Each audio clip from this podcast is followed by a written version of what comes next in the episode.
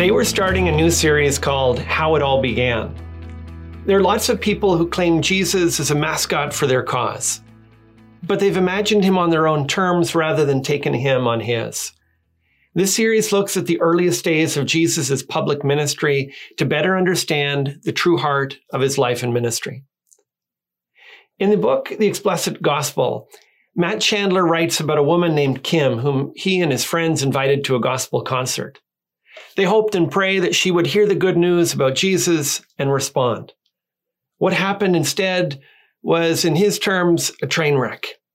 He described it like this the preacher took the stage and disaster ensued. he gave a lot of statistics about STDs. There was a lot of, you don't want syphilis, do you? His big illustration was to take out a single red rose. He smelled the rose dramatically, caressed its petals, and talked about how beautiful this rose was and how it had been fresh cut that day. Then he threw the rose out into the crowd and he encouraged everyone to pass it around. As he neared the end of his message, he asked for the rose back. But by now, it was broken and drooping, and the petals were falling off. He held up this now ugly rose for all to see, and his big finish was this. Now, who in the world would want this? His word and his tone were merciless. His essential message, which was supposed to be and represent Jesus' message to a world of sinners, was this Hey, don't be a dirty rose. Kim went home assuming that God saw her life like that dirty rose, broken, worn, and useless. I had almost the exact same experience with a friend I invited to an evangelistic event. The speaker used Jesus' name a lot, but it didn't sound like the message of Jesus that I knew. Maybe I didn't know Jesus as well as I thought, or maybe the speaker had gotten it wrong. This can happen in Christian families too. Parents will talk to their kids about Jesus and the Bible, but then they'll ascribe messages to Jesus that seem completely at odds with what he said. They give their children the anti gospel sometimes, and then they're surprised that they end up rejecting him. How do you know that you're not doing that?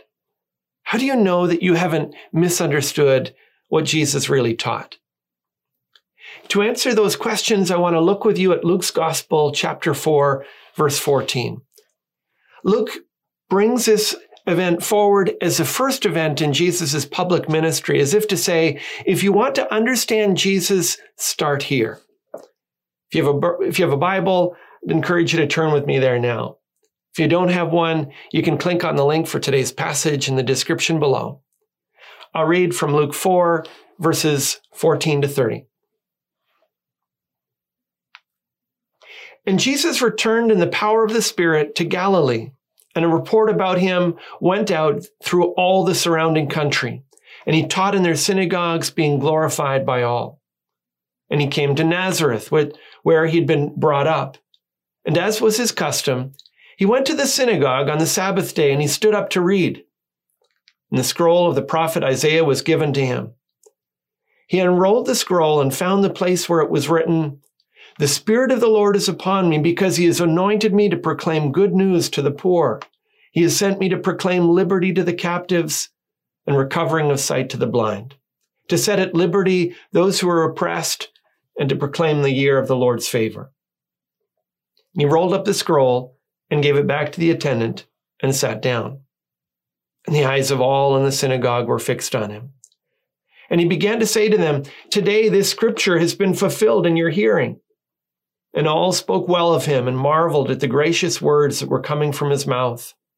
And they said, Is not this Joseph's son? And he said to them, Doubtless you will quote to me this proverb, Physician, heal yourself. What we have heard you did at Capernaum, do here in your hometown as well. And he said, Truly I say to you, no prophet is acceptable in his hometown. But in truth, I tell you, there were many widows in, in Israel in the days of Elijah when the heavens were shut up three years and six months, and a great famine came over all the land.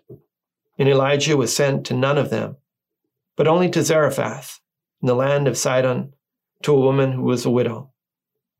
And there were many lepers in Israel in the time of the prophet Elisha, and none of them was cleansed, but only Naaman the Syrian. When they heard these things, all in the synagogue were filled with wrath. And they rose up and drove him out of the town and brought him to the brow of the hill on which their town was built, so that they could throw him down the cliff. But passing through their midst, he went away. This is the word of God.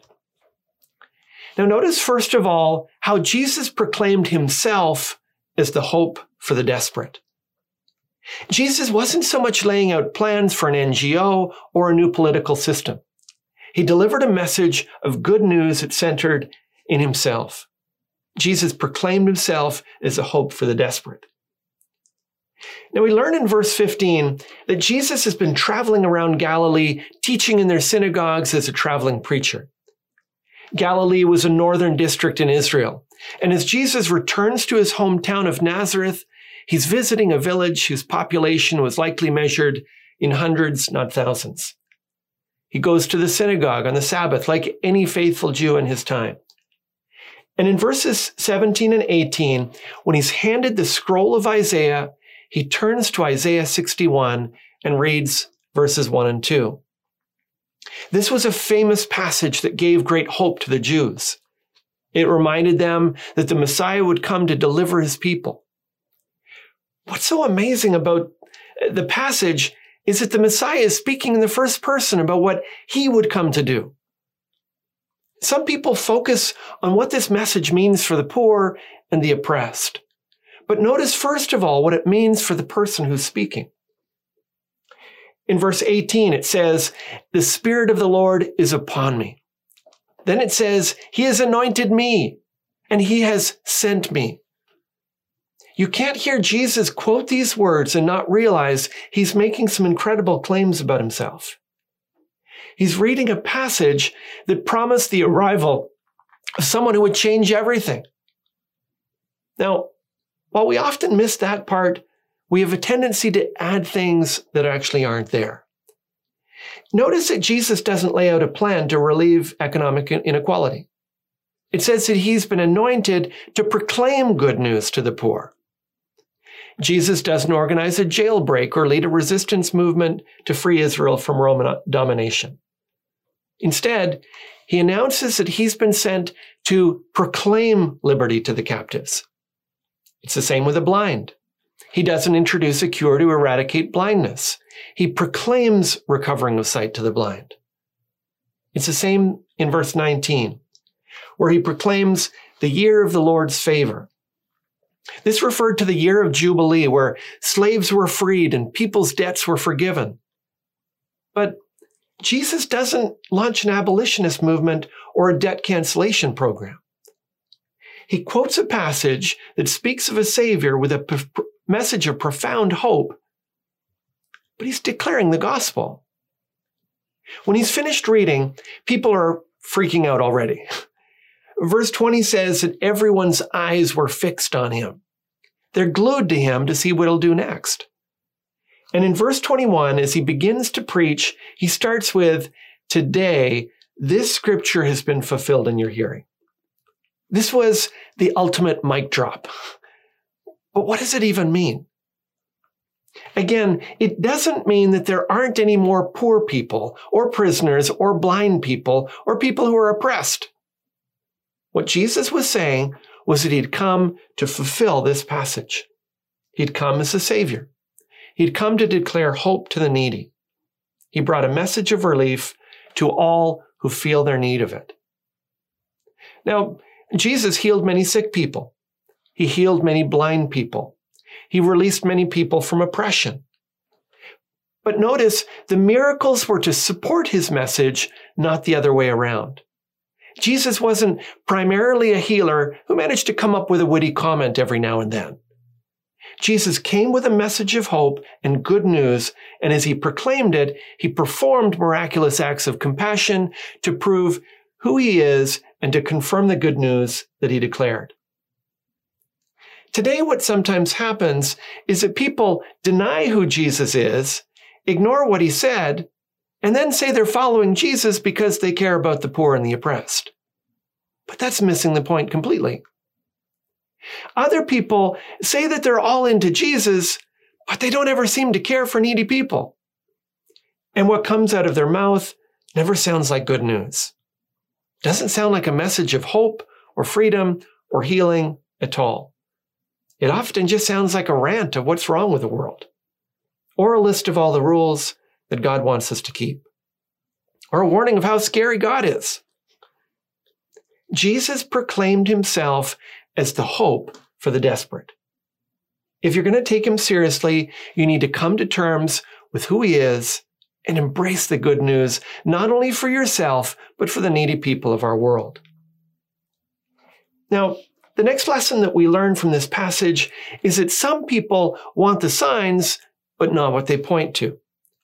They're big on seeing Jesus do something amazing for them, but they're not much interested in coming to terms with what the miracle was intended to teach them.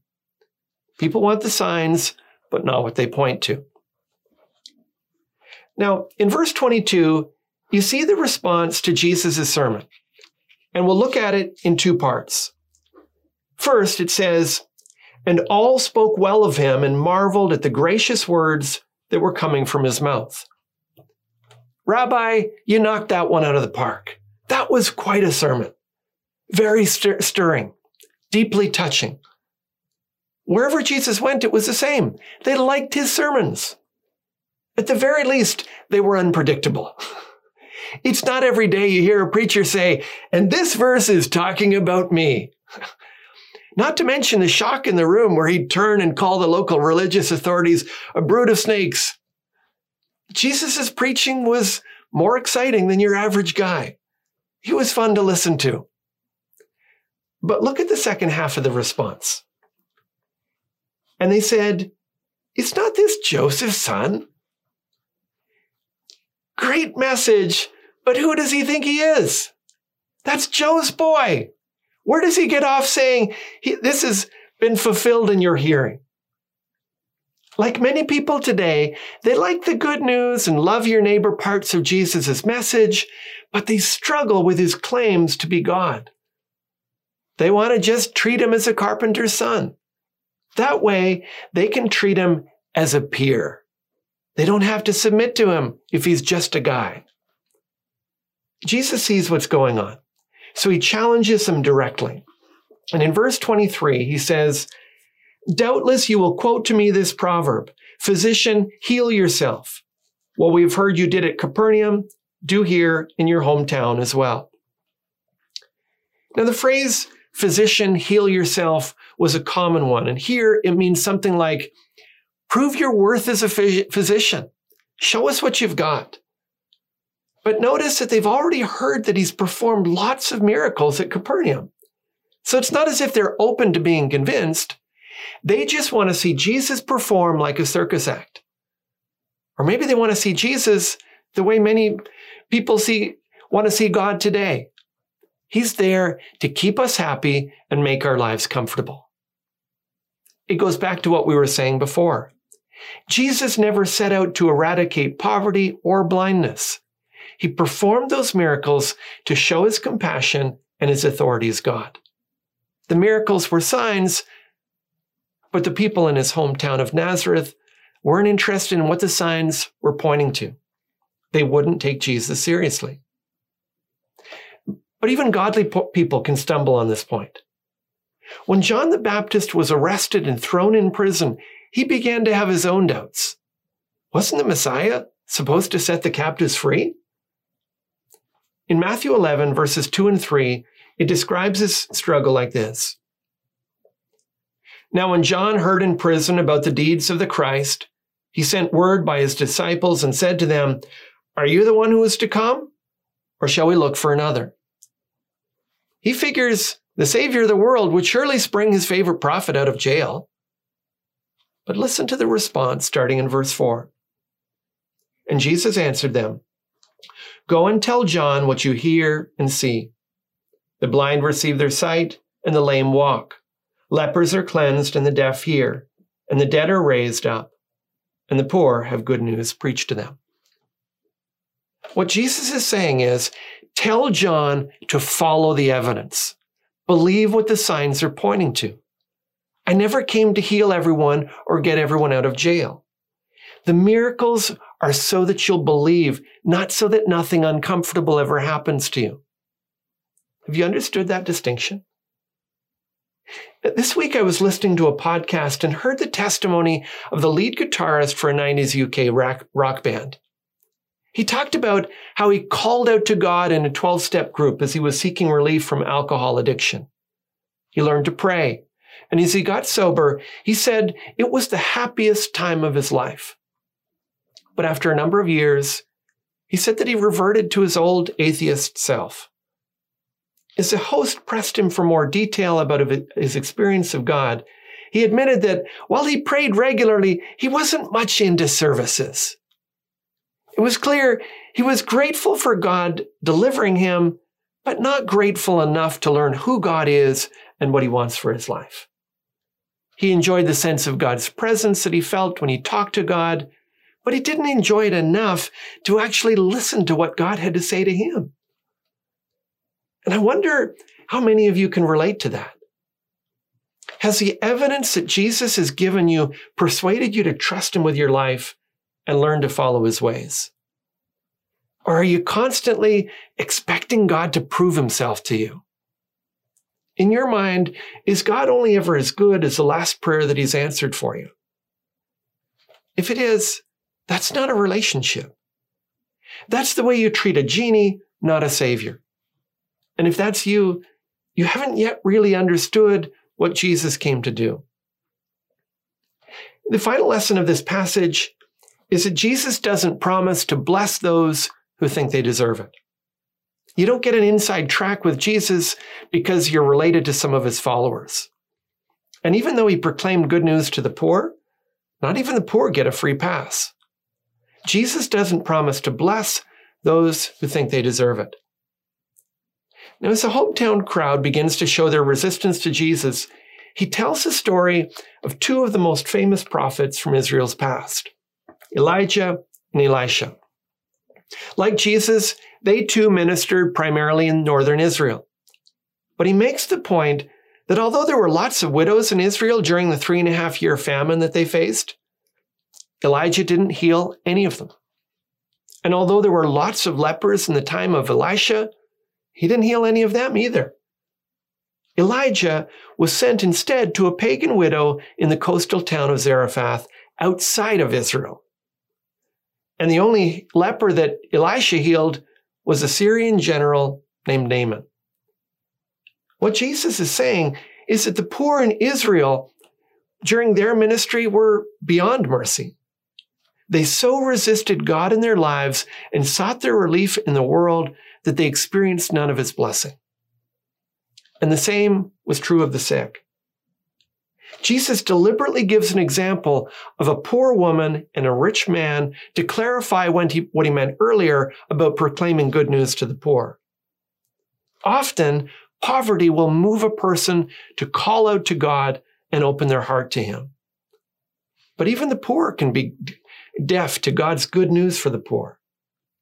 You can stubbornly resist God in your poverty as much as a rich person can humble themselves in faith and dependence on God. The bottom line is whether you recognize your need of a Savior and whether you're willing to trust Him with your life. For the crowd that gathered in the synagogue in Nazareth that day, being compared to the hard hearted ancestors was just too much. They figured that God owed them. If there was good news to be preached, they deserved it more than anyone. The idea that God would show his mercy to foreigners and outsiders, that was more than they could handle. Verse 28 says, It filled them with wrath. and they rose up, dragged Jesus to the edge of a cliff where they were intent on throwing him down and likely pelting him with rocks. Of course, Jesus would not die before it was his time. Now, obviously, this was a terrible response to a sermon. And Luke places this event right at the beginning of his description of Jesus' public ministry as if to say, this is the good news Jesus preached, and this is the response he could ultimately expect. But while his detractors would eventually succeed in putting Jesus to death along the way, many responded to the good news he proclaimed. So let's make sure we've heard it. Jesus' gospel was good news to the poor, not because he gave out money or alleviated their poverty, but because he invited them into a relationship with God that wasn't based on haves and have nots. He offered eternal life as a free gift not something that went to the highest bidder. He offered them the hope of heaven, where they would finally be free of the oppression and abuse that they offered in this one. And he offered them community here in this life, where the rich and poor would learn to relate to one another as brothers and sisters on an equal plane before God. That was Jesus' message, and it was a message his followers learned to share. Have you heard his good news? Have you learned to share that good news? Is the news that you share good? Or is it just good for people like you? Do you care for the poor? Or do you figure they get what they deserve? Do you see those who are oppressed? Or are you just glad that you're the one that's free? Following Jesus means learning to see the people he saw it means embracing the message that he announced. And it means finding in him the hope and the freedom that we all long for. Now, at the beginning of the message, I told you about the woman named Kim, whom Matt Chandler and his friends had invited to that event. After that night, Matt didn't hear from Kim for a few weeks. Finally, her mother called and told Matt that she had been in an accident. He went to visit her right away. In the middle of their conversation, seemingly out of nowhere, she asked, Do you think I'm a dirty rose? His heart sank as he felt the weight of her condemnation. And he explained the good news of how Jesus wants the rose. He explained Jesus' desire to save, redeem, and restore the dirty rose. He shared with her the gospel. He shared with her the message of hope. He shared Jesus. Find hope in Him today. And if you have, learn to see the poverty in this world and share the hope that there is in Jesus Christ. Let's look to Him now in prayer.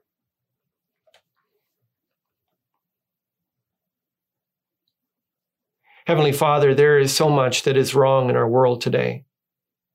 We see pain, we see poverty, we see suffering, and we see inequality.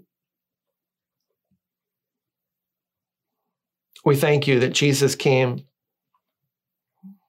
We thank you that he came to bring a message of hope. We thank you that because he gave his life as a ransom for sin,